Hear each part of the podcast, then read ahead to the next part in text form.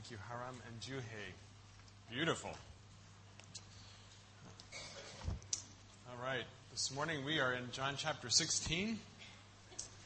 moving along. Finally got out of, I know we're finally out of chapter 15. And everybody's celebrating that great moment.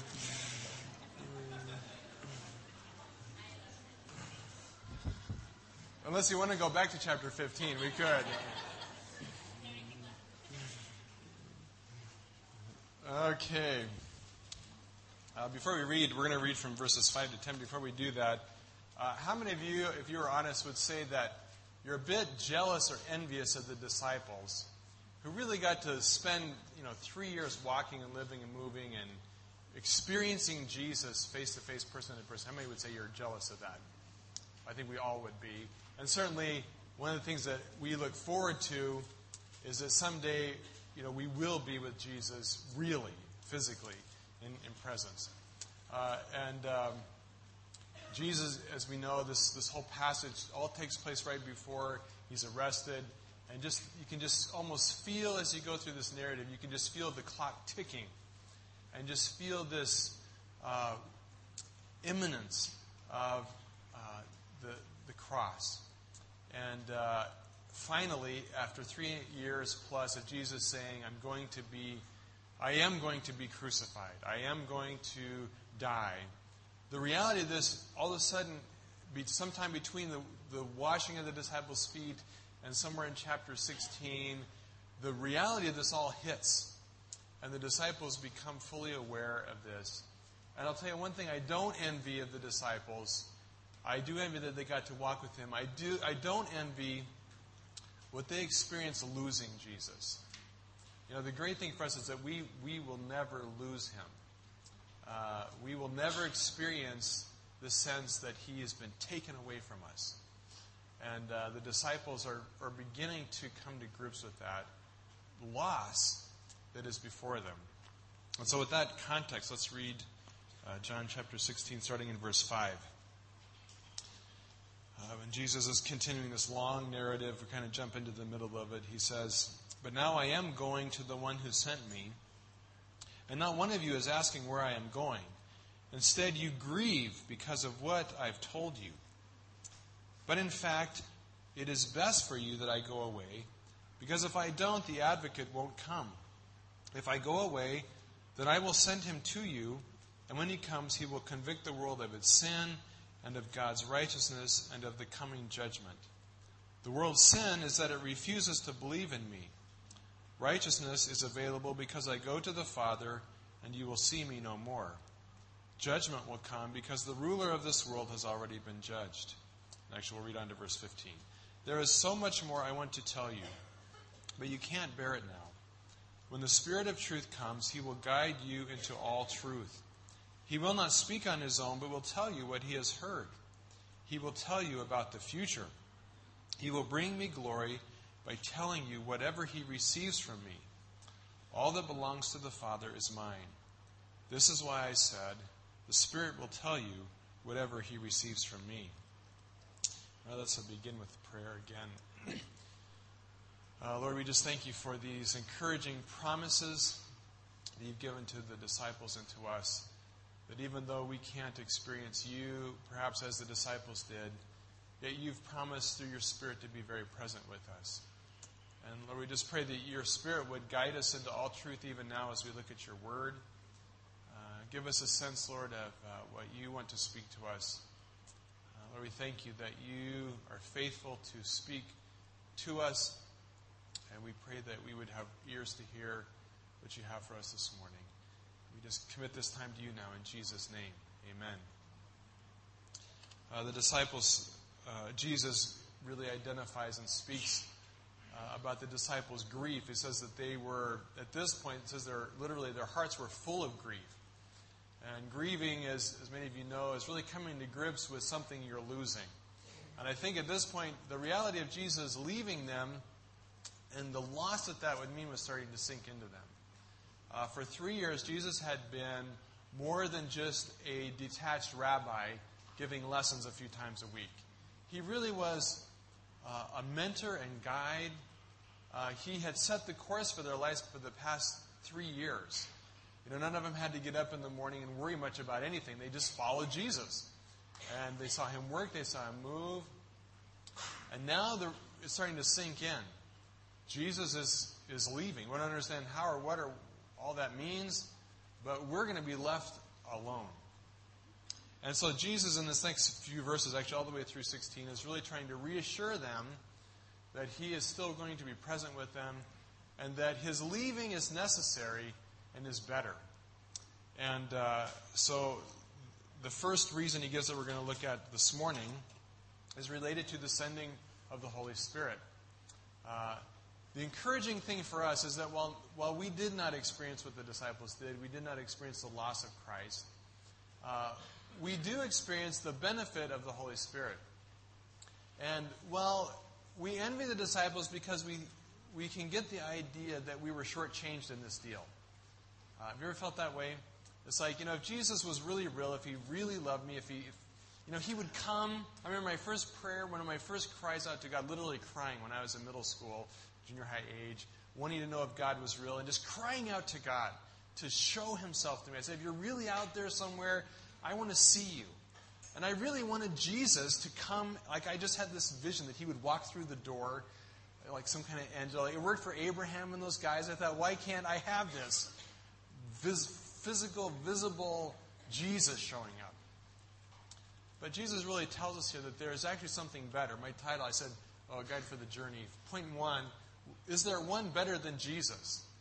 Well, in some ways, yes. Jesus says to them, I know you're grieving. I know you can't get past this, but the fact is, it's better for you that I go away. Because if I go, I'm going to send the Holy Spirit, and in the end, that's going to be a better thing. So the reality is, hard for it is for us to grasp. The truth is, we have something better than the physical Jesus during this age. So let's look at what Jesus, let's unpack that just a bit.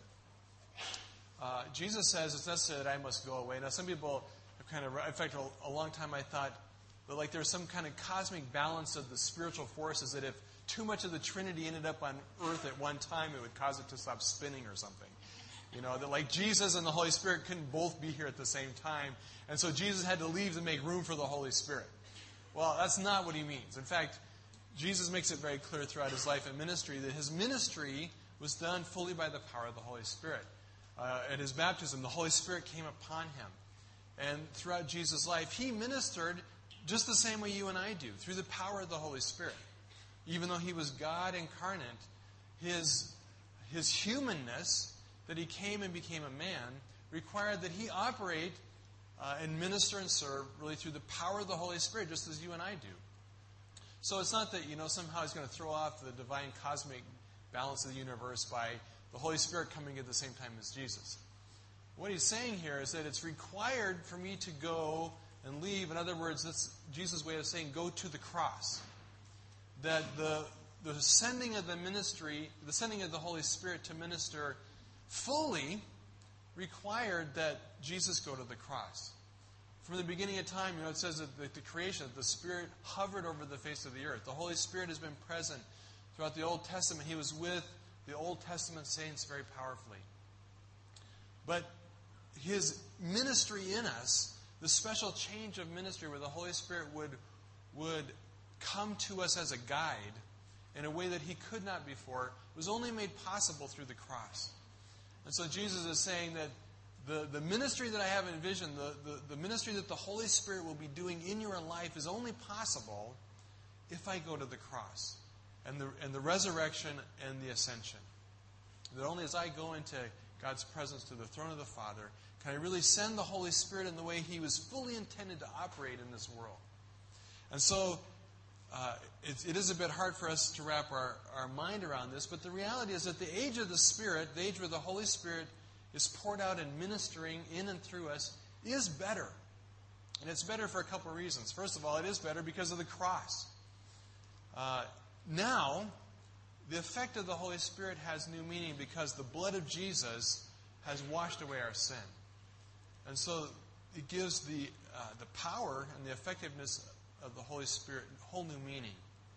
So the Holy Spirit can do a work in us and through us, can speak to us in ways he never could before the cross. So, because of what Jesus has done, we have a new access, really, to the power and effectiveness of the Holy Spirit in our life. But secondly, it's important and it's better because we live in a, in a we live in the age of time and space. Okay, I want you to just think about the logistical problems if if Jesus did not send the Holy Spirit and he decided to hang around himself instead. Okay, there's six billion people in the world. Uh, it's by any estimate there could be I don't know a billion people who are believers. There's one Jesus in one body, limited to time and space like you and I are. If, if we required the physical presence of Jesus to really guide and teach us and lead us, um, there's no way he could physically keep up the ministry schedule that would require, okay? For him to travel around the world and, you know, hey, we've got Jesus scheduled, you know, next Sunday. He's going to be here. Uh, it would kill him. Okay, the cross would be easy compared to that. And some of you who travel and do all this stuff and teach a lot know the, the physical limitations on this body, right, of time and space. But Jesus says, I'm going to the Father, but I'm sending a Spirit who can be with you all uh, fully present all at the same time. Because the Spirit doesn't operate in the physical world, He operates in the spiritual realm. And so He can connect and be present with us and work with us fully, personally, uniquely, uh, in much the same way that Jesus did. In fact, I really believe Jesus is saying here that he is sending the Holy Spirit as his substitute. He says, Look, I have been your guide, your teacher, your leader. I have been present with you through these last three, three years as your, as your guide. Now I'm going away and I'm sending another guide, another comforter, an advocate, the paraclete, however you want to translate that. It's kind of hard to translate. Really, it's a substitute of everything that Jesus had been and had been doing for the disciples. And he says, I can do this now and he can come and be present with a billion people at once because I'm God. And in the spiritual realm of my unlimited existence, I can do that. Now, the good news is when we get to heaven, there's no time, there's no space, it's a different dimension. And somehow Jesus can be physically present through his body with, you know, billions of Christians all at once. And we all get to share him. And, you know, it's like you can have a million years, I can have a million years, and it just kind of goes on forever without end. But for now, it makes more sense. It's more effective for the Holy Spirit to be poured out working in His church and in His body. So it is better in that sense. Now, it's not better in the sense that the Holy Spirit somehow is better than Jesus. It's better in the sense that it is Jesus in His fullness coming to us through His Spirit. And we'll see that more in a second. Uh, then Jesus really spells out the, the ministry of the Holy Spirit. And He's done this in several sections throughout John. Uh, this is not everything, but in this passage, he breaks it down into two focuses of the Holy Spirit's ministry. The first focus is toward the world. And John uses this word normally to mean those who are not followers of Christ. He doesn't mean the world in general, but he means the world who have rejected or not following Jesus. And he says basically that, that the, minist- the Spirit has a ministry to the world, and it's basically a ministry of guilt and shame a ministry of conviction. He says, I have sent the Holy Spirit into the world to convict the world of its sin. Uh, the idea of conviction really has the idea of exposing sin with a sense of personal guilt and shame. Raising within people the sense that their life is not right before God, that there is sin. Every human being is consciously aware of sin. Uh, it's, it's one of the driving forces behind all religion. Everybody knows that they sin and that they're guilty before God, and they're trying to do something to fix it. And one way to do that is through man made religion. Uh, you do some kind of penance, you offer some kind of sacrifices, you crawl to the top of some mountains on your hands and knees. You do something to make it right, right? Uh, for those who have thrown off kind of formal religion, there's the, the method of just blanketing guilt and, sh- and shame by, uh, by, by basically drugging it to death, right? Alcohol, drugs, sexual addictions, entertainment, uh, buying new things, whatever. We try to hide and run from that feeling of guilt and shame by filling our life with other things. And that's what the world does.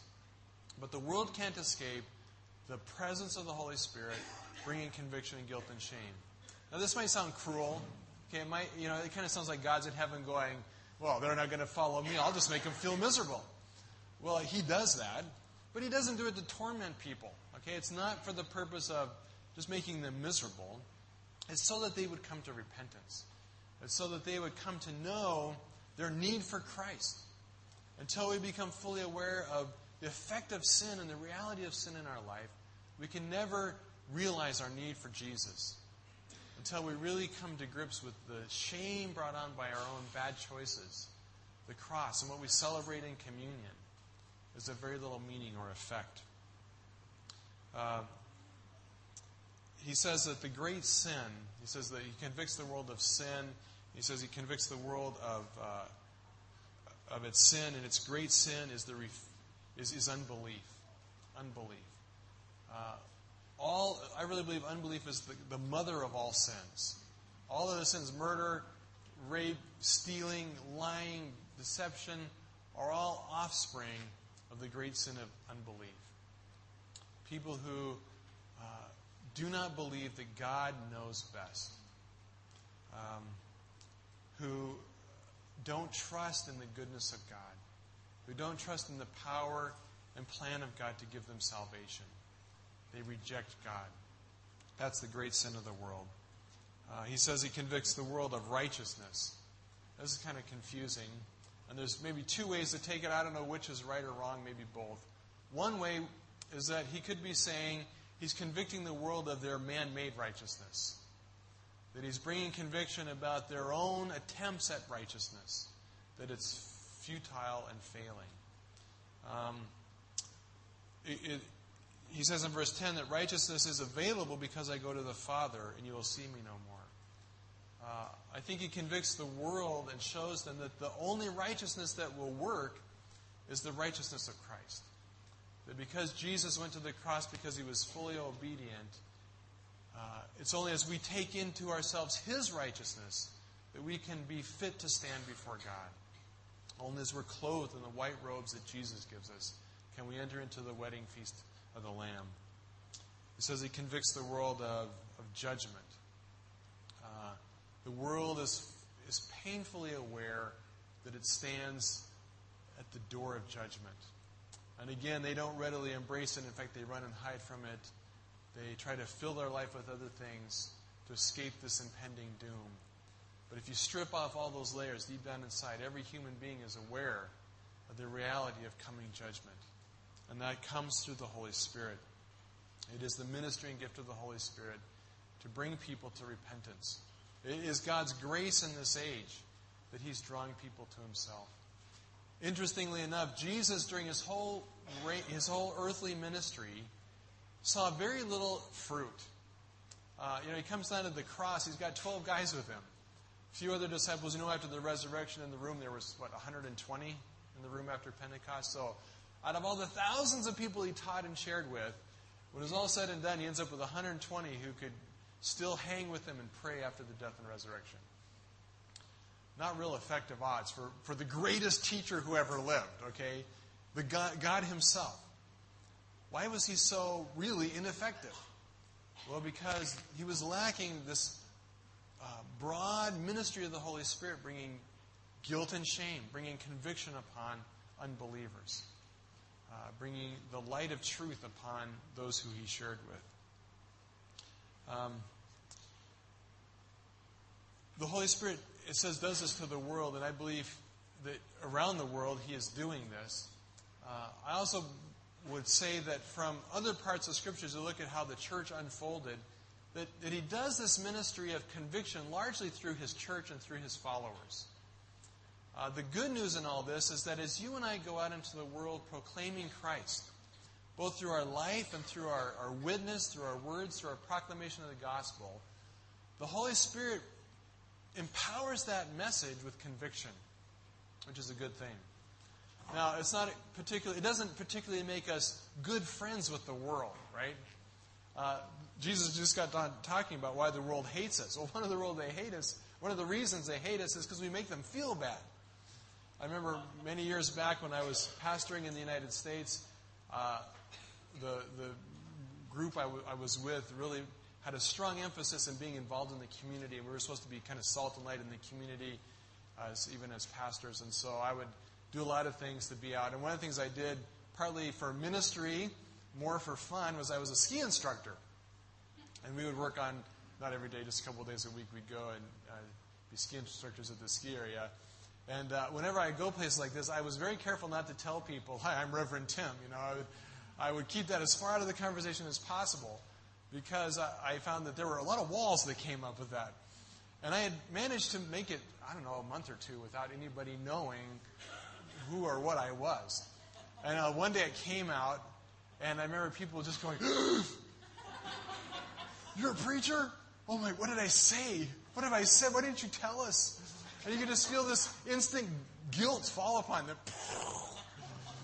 And they just felt instantly condemned, you know? And not because we said anything, not because I got up and preached a message about how they're all going to hell. They knew that already, right? And in your presence, they have this sense of God's presence. And their, the, the conviction of the Holy Spirit comes with that. And that's a good thing.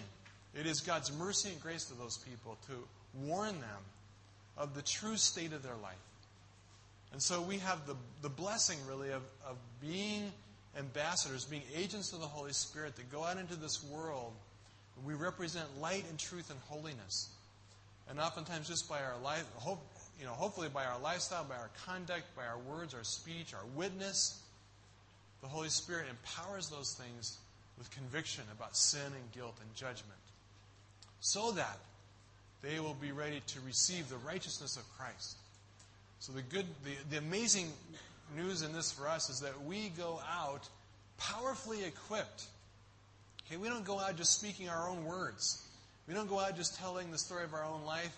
That's just another story. The story of your life is a powerful witness of sin and righteousness and judgment, and the power of God to overcome those things. We are a light to the world. And that light is, is empowered and blazoned by the Holy Spirit as we go forth. Uh, he is there in us, speaking God's truth to the world. So as we proclaim Christ, uh, it has power and effect far beyond our words. Uh, you know, I've read, uh, I enjoy reading uh, biographies of these missionaries who've gone out as pioneers to the new places. And, you know, over and over again, these missionaries will tell you, we got up and we, like, said three verses of the Bible in the language because we didn't know it, and we said it all wrong and backward, and 10 people got saved. Well, it's because the Holy Spirit's in it. It's not about our effectiveness, it's not about our ability. It's about the power of the Holy Spirit who goes before us with his ministry to the world. Well, secondly, he talks about um, the ministry of the Holy Spirit to us. And I want to spend just a little more time on that because it's probably a little more relevant for us uh, assuming we're all followers um, of Christ. The ministry of the Spirit to us, his, his, his followers, his believe, his children. Uh, he says to the disciples, Look, there's so much more I want to tell you. Verse 12. So much more I want to tell you, but you can't bear it now. You can't carry it now. Uh, Jesus, you can imagine, he's going to the cross. He knows. He knows that the he knows well, just put yourself in Jesus' shoes. He knows that he's entrusting the ongoing success of his ministry to 12 guys who are absolutely clueless, right? He's going to the cross and he's leaving, and he's leaving the whole deal to these 12 guys who don't have a clue. When Jesus says there's so much more I would love to tell you, he is not kidding, right? He is not kidding. He is thinking, oh my goodness, you know, what in the world? And if Jesus didn't have this sense of what was to come, uh, you know, I'm sure he would be panicked. But he knows that it's not about Jesus leaving them everything. Because he says, I'm sending you another one, the, the comforter of the Holy Spirit, who is going to be your guide into all truth. I'm not leaving you alone. I'm sending you a guide who will be every bit what I was to you who will be to you everything that I have been to you for these last three years, and even more so, because through the cross you will now have a new capacity for understanding and for seeing truth. And so I'm sending you this guide, this teacher, this mentor, uh, this advocate, Uh, the word that he uses here is, is literally a guide. It was a word that would be used if you were to go off out into the wilderness somewhere you had never been before and you didn't want to get lost, you would hire a guide to take you. Somebody who's been there before and who knows the lay of the land. And they would take you on this journey out into the wilderness to a place you've never been. So I'm sending you a guide who is going to walk with you hand in hand and teach and instruct and guide you into all truth. Um, so, what does that mean? Uh, what does it mean? And what does the Holy Spirit long to do and to teach and to guide us? He says, first of all, that He guides us into all truth. Uh, in fact, He says that He is the Spirit of truth, and His mission, His job is to guide us into all truth. Uh, to really understand this concept, uh, you, you know, it's easy to it's easy to it's easy to oversimplify this, and to have some idea that well, He's going to help us understand what the Bible teaches which is true. And uh, if there's parts of the Bible you don't understand, any, anybody here have things in Scripture they don't understand? Okay, you guys are all pretty smart. So for a lot of you, I know you got it 100% figured out. But for those of us still struggling a bit, uh, it's good to know that the Holy Spirit wants to help us understand what the Bible says. That's part of it. But it goes much beyond that. Okay, being guided into all truth, what does that mean? All truth. And of all the things the Holy Spirit could do, is this really the best use of his time? I can think of a lot of things I would rather him do. Uh, this, for me, when I read this, it doesn't really grab me, guide me into all truth, like so I can pass a test or something. I would like that. I got through. Actually, I got through Bible college on this promise. I would pray every time I took a test. I'd say, God, you created the world from nothing. I'm praying that you give me knowledge from nothing. Ex nihilo, right? Ex nihilo. I said, I haven't studied this. Just give me the, you know, just download the information, right? Uh, is that all it is? Well, it's interesting when you, when you, uh, and you know, Jesus talks about his judgment because the ruler of this world has already been judged. Satan, the ruler of this world, has been judged, and through the power of the cross, his power has been broken, and he is being cast down. His dominion is diminishing. He's still here. He has not been bound completely yet, but his kingdom is falling and crumbling, and his power is being diminished. Well, what really is the power of Satan? What is his great weapon against us that is causing mankind to walk in unbelief? Well, I believe his weapon, he's called what he's called, he's called the great deceiver, right? He's called the father of lies. The thing that has given Satan power over this world to lead it from belief in God to disbelief has been his ability to weave and spin lies and deception in the hearts of men, to twist and distort the truth so that men don't understand it. What does that look like? Well, it looks like this. Uh, when Satan came to Adam and Eve in the garden, he clouded their minds about God's character and nature. He brought doubt upon the goodness of God. And he made them wonder if God was holding back something of his goodness from them. Right? And so they didn't believe God's promises or his threats. They didn't believe God's goodness and his ability to provide everything for them. And because of Satan's lies, they came up with their own plan. That's Satan's deception. Satan has since then perfected the art of lying to human beings. And by and large, we have bought it hook, line, and sinker. And, uh, and uh, I don't know about you, but for me, the number one thing that, that uh, I constantly must wrestle with is this question Is God really good? Is His goodness really aimed at me? And is He able and willing to carry out His good plans in my life? And uh, Satan is constantly saying, you know, oh, God's forgotten you. And I know He promised to take care of all your needs, but, you know, He's busy right now, and He's forgotten your needs. Or uh, whatever other lies Satan puts in. So that instead of trusting God, I do what Adam and Eve did, I do what Abraham did, I do what a lot of examples in the Old Testament, they take matters into their own hands. We come up with our own plan and our own solution and our own method and our own means because we don't really believe God's going to take care of it, right? And so That is Satan's power over this world.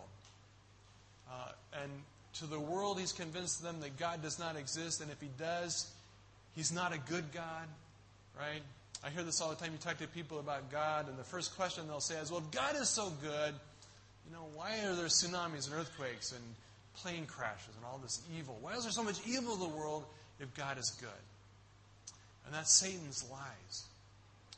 Okay, that's a good question. I'm not saying we shouldn't have good answers for it.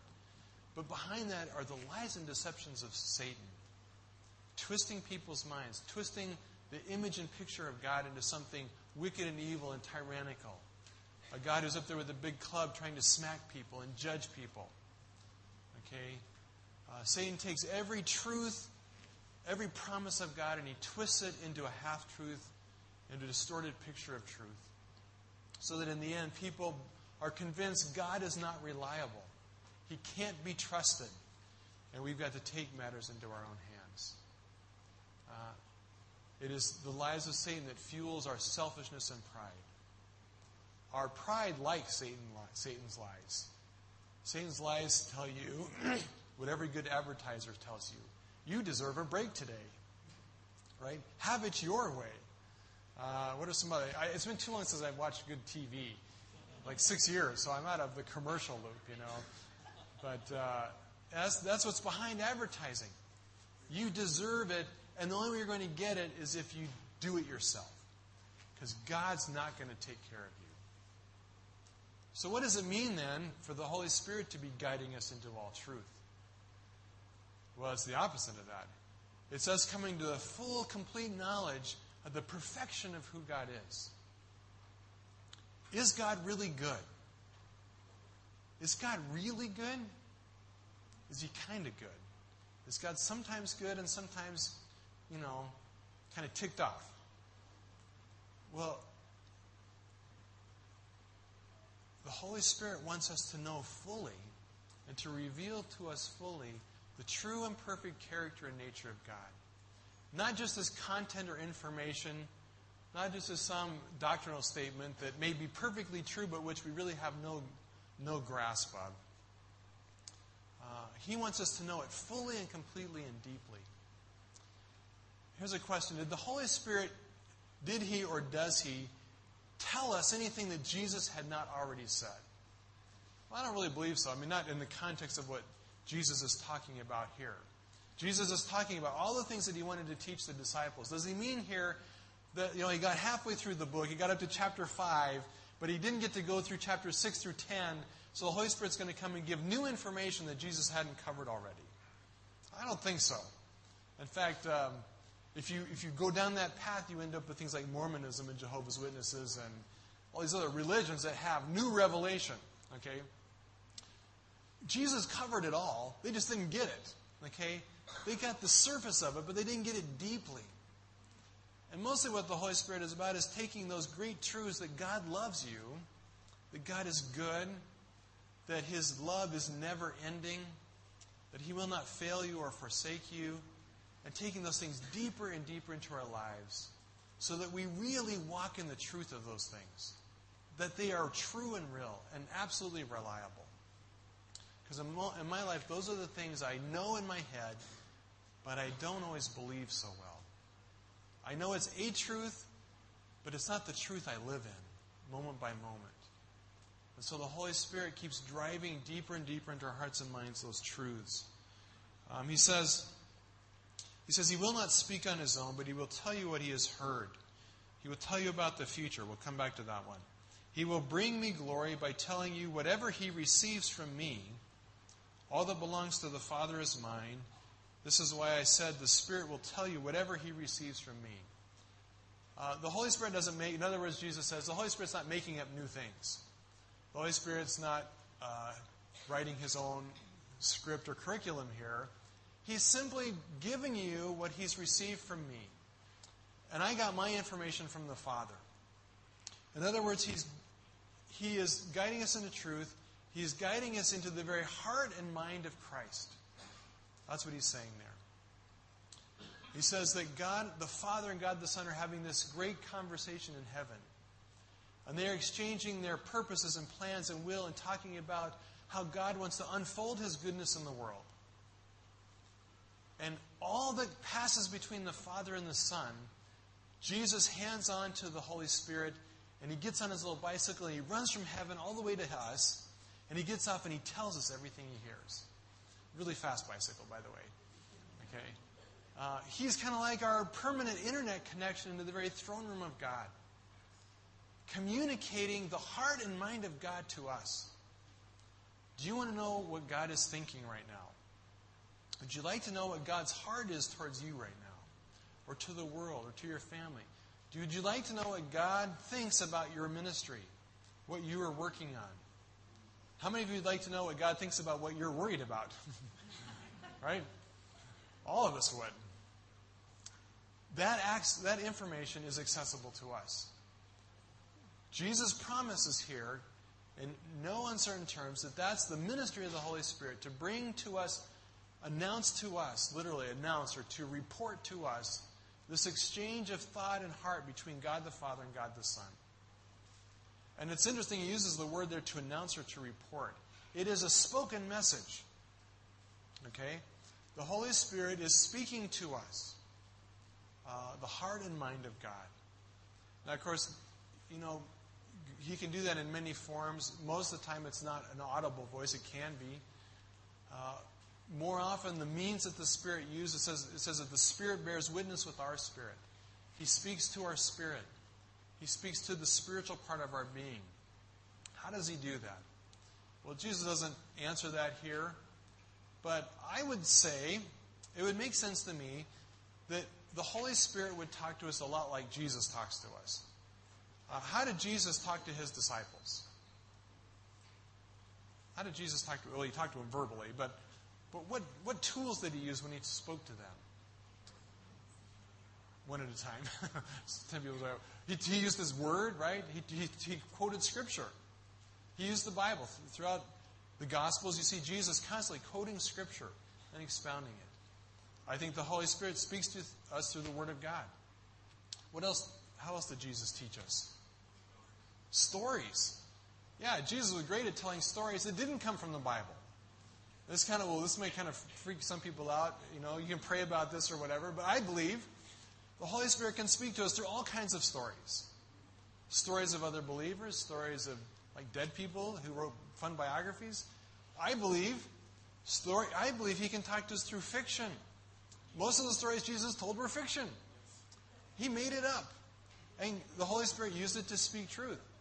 I think you know I've. You may think I'm weird, but I've sat in movies, uh, totally secular movies, like where they kill people and all kinds of stuff, you know. And maybe I shouldn't have been watching.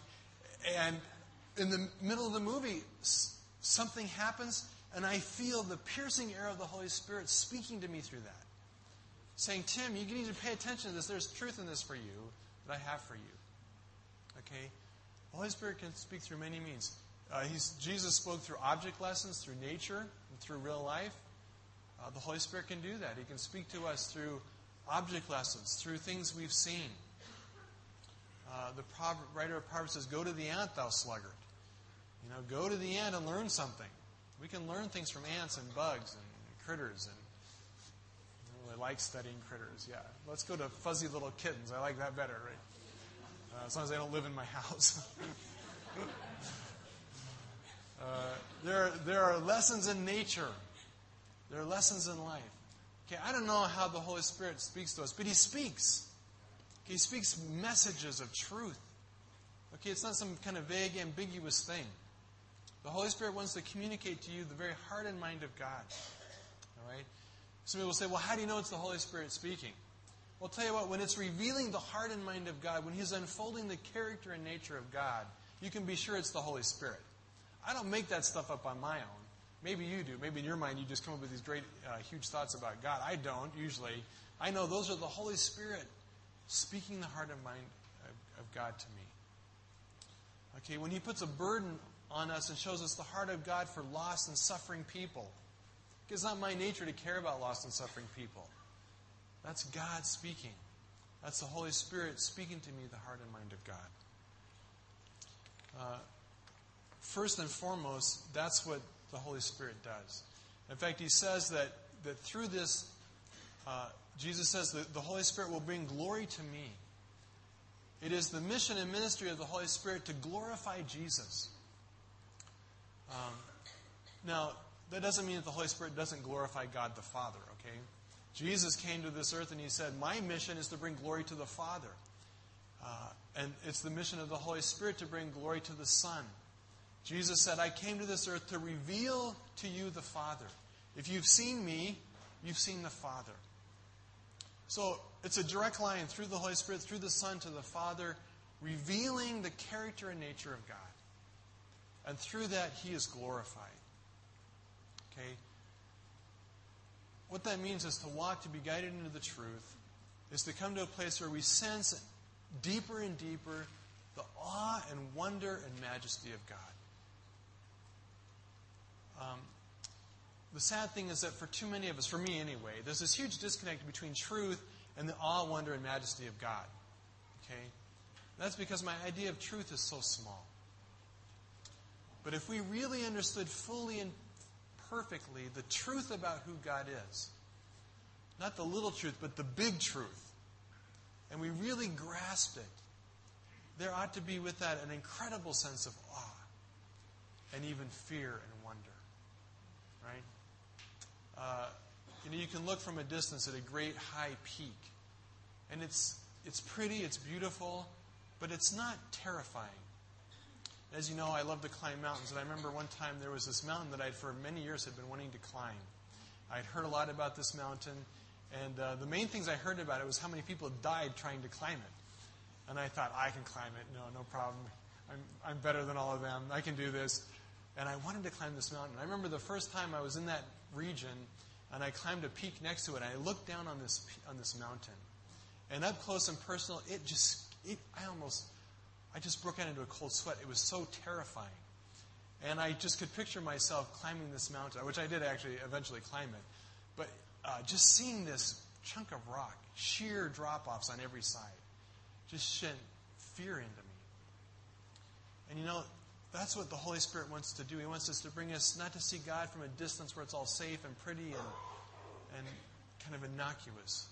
He wants us to bring us up close where we grasp the, the awe and terror of this God who is loving and powerful and huge and who is, whose truth is beyond what we can explain or comprehend. The sense of knowing Him. The Apostle Paul wrote, uh, all things I have counted as loss for the surpassing greatness of knowing Christ. So that's the ministry of the Holy Spirit to guide us closer and closer to the place where we know Christ more intimately, more deeply. And through that, as He reveals the character and splendor and nature of the Father. That's the ministry of the Holy Spirit. And through that, He brings glory to Jesus, He brings glory to the Father. Uh, let's go back to this phrase. He will tell you about the future. Um, interesting phrase. And I think this is it's important to, to really think through the ministry of the Holy Spirit. For me, what I really want the Holy Spirit to be is kind of my personal fortune teller. And I think a lot of times in, in Christian circles, it's really easy to reduce the Holy Spirit to this role.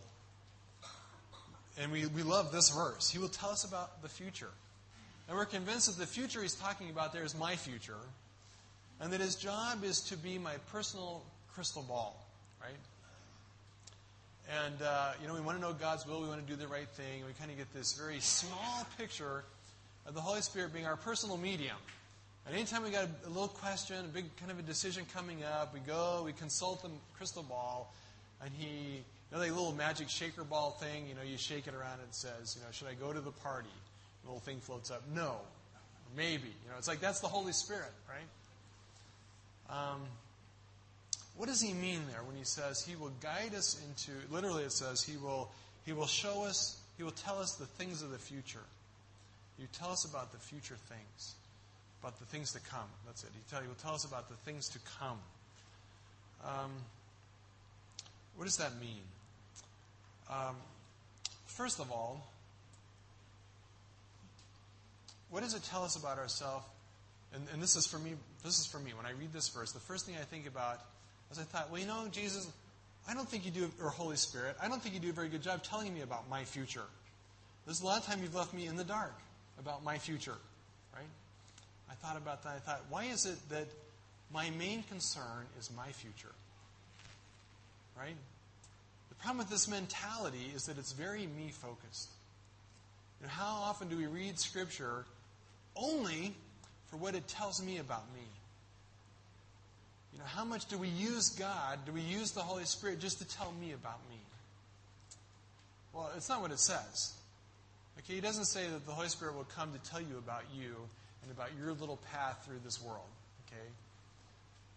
Uh, Jesus is talking here about the Holy Spirit revealing the heart and mind of God, about bringing us to a place where we are confronted with Jesus who reveals the full glory and splendor and majesty of the Father.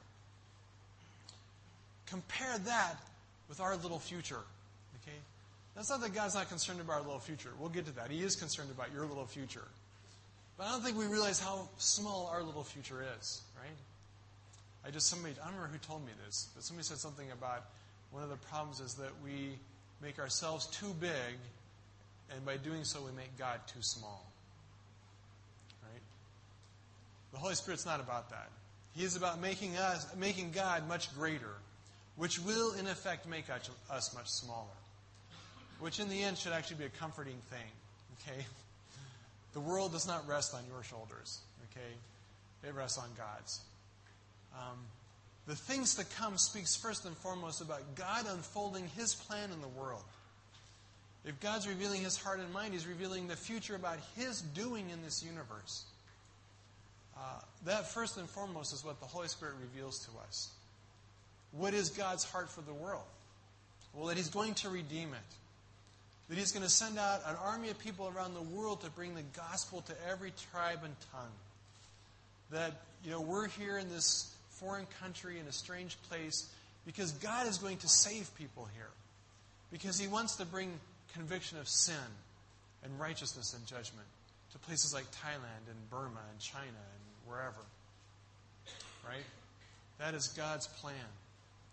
Um, he is unfolding his future things, and He's revealing those things to us. And I believe sometimes He does that very specifically, but He always does it in terms of His will. Uh, how often do we say this? How, how, often do you say, you don't have to raise your hand, but think about this. How, have you ever said, I want to know God's will for my life?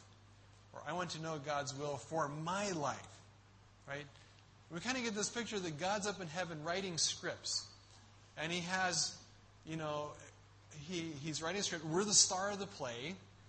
And, uh, and we want to know what the next line is in the script for our little play that we're the star of, right? Right? Or is God's will his story for the universe, for the world? And we have and we get to have a line. you know, we just want to know what our line is, right? But his will is much bigger than all that. I think that's what he's talking about, revealing to us the things to come, the things that God is unfolding as He brings redemption. Uh, and the cool thing is, He does invite us to be a part of it. Does this mean that we're so small that we're not important to God? Well, absolutely not. The amazing thing is, even though we're so small, God cares deeply about us. The truth is, He's very interested in us. Uh, certainly, along with this, it's true that God does reveal sometimes specific things about our future.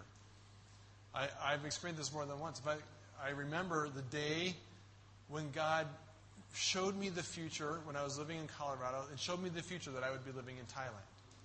I didn't actually like the thought, and I closed that book. I, I, I closed the curtain on that vision. But God spoke that to me, and, and He made that very clear. And eventually, I listened and I got here. But He will do that, right? He will do that. But we never want to reduce the Holy Spirit to kind of some spiritual GPS thing. You know what a GPS thing is? When I was in Seattle, Bill, who's here visiting, loaned me his car, and I didn't know. I mean, Seattle's confusing to me, and he gave me his car's got this nifty little thing that tells you where to go, and you just push in this map and you say where you want to go, and you just start driving, and it says turn left in you know 200 yards, and you just it tells you where to go. Uh, there's a danger of making the Holy Spirit like that. That we just become a remote control car and we just go through life and every, at every turn we just say, okay, Holy Spirit, tell me what to do next. All right? That's not, God's bigger than that. And, and the reality is, He has more respect for you and I than that. Let me just close with this thought of how He is our guide for life, what this all means. Um, it is, the, it is the purpose and mission of the Holy Spirit to download into you and I the very heart and mind of God.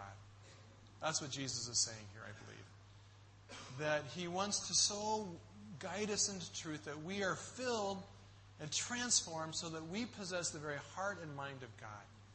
We really think the thoughts of God because we've been so transformed. Like Romans says, by the renewing of your mind, be transformed by the renewing of your mind so that you know what so that you know what the will of God is. You just know it. He wants to so put into us his thoughts and his heart, his feeling about the world that we possess as Corinthians says, we possess the mind of Christ. That's the first part of it, is to download, to be receiving constantly through his word, through these messages he's giving us, who God is and what his heart is. Um, then as we go through life and we come to decisions, day by day, we, we want to know, and it's good, we ought to know, God, what am I supposed to be doing? Am I supposed to be in Thailand? Am I supposed to be ministering here, serving there? Am I supposed to be spending money here? Uh, I don't have it. Am I supposed to spend it anyway? You know, uh, all those questions. Um, it's very tempting to say, oh, God, you know, you've downloaded this information. Now download the GPS map and just steer me right? there's a part of us that wants that, but that's not, that's not what God wants. I really believe that God has put his heart and mind to us so that we will, of our own will and choice, choose the right thing. Right? We will just know what the right thing is because we know the thoughts of God. And we can understand what would be the right thing to do day by day. And we pray, we seek. At times, God does give specific leading. But in my life, more often than not, he leaves the door pretty wide open. You know, he hasn't given me those visions like that nearly often enough, right? But he shows me his heart that, that he wants to bring redemption to the world. So if I'm trying to do things to bring Christ to the world, do I have to ever wonder if it's the right thing? Well, I don't think so. God will, as you step, He will guide and lead and direct because you have the heart and thoughts of God. So we don't have to play this kind of magic crystal ball thing with the Holy Spirit. Um, the Holy Spirit's bigger than that. God is bigger than that. And you and I are bigger than that. You know, with our children, it would be very tempting to rig them with a remote control device, right? Every parent would love to be able to do this. Uh, where, you know, you just push the right buttons and they instantly do what they're supposed to. Thankfully, God did not program them that way, and we don't have that option. Uh, we would love to put remote controls on them by controlling their life. Um, but it doesn't work.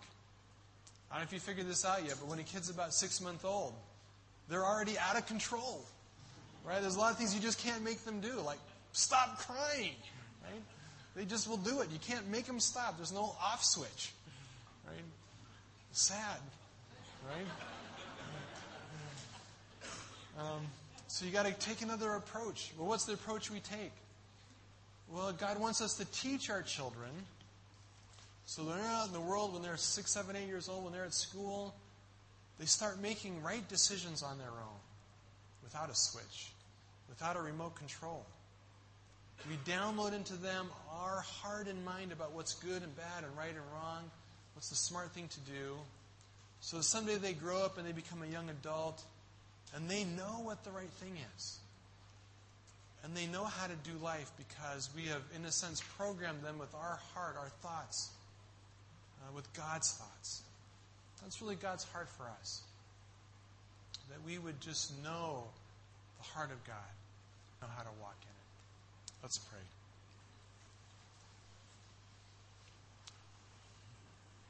Father, we really do just stand continually amazed at your grace uh, and your love for us.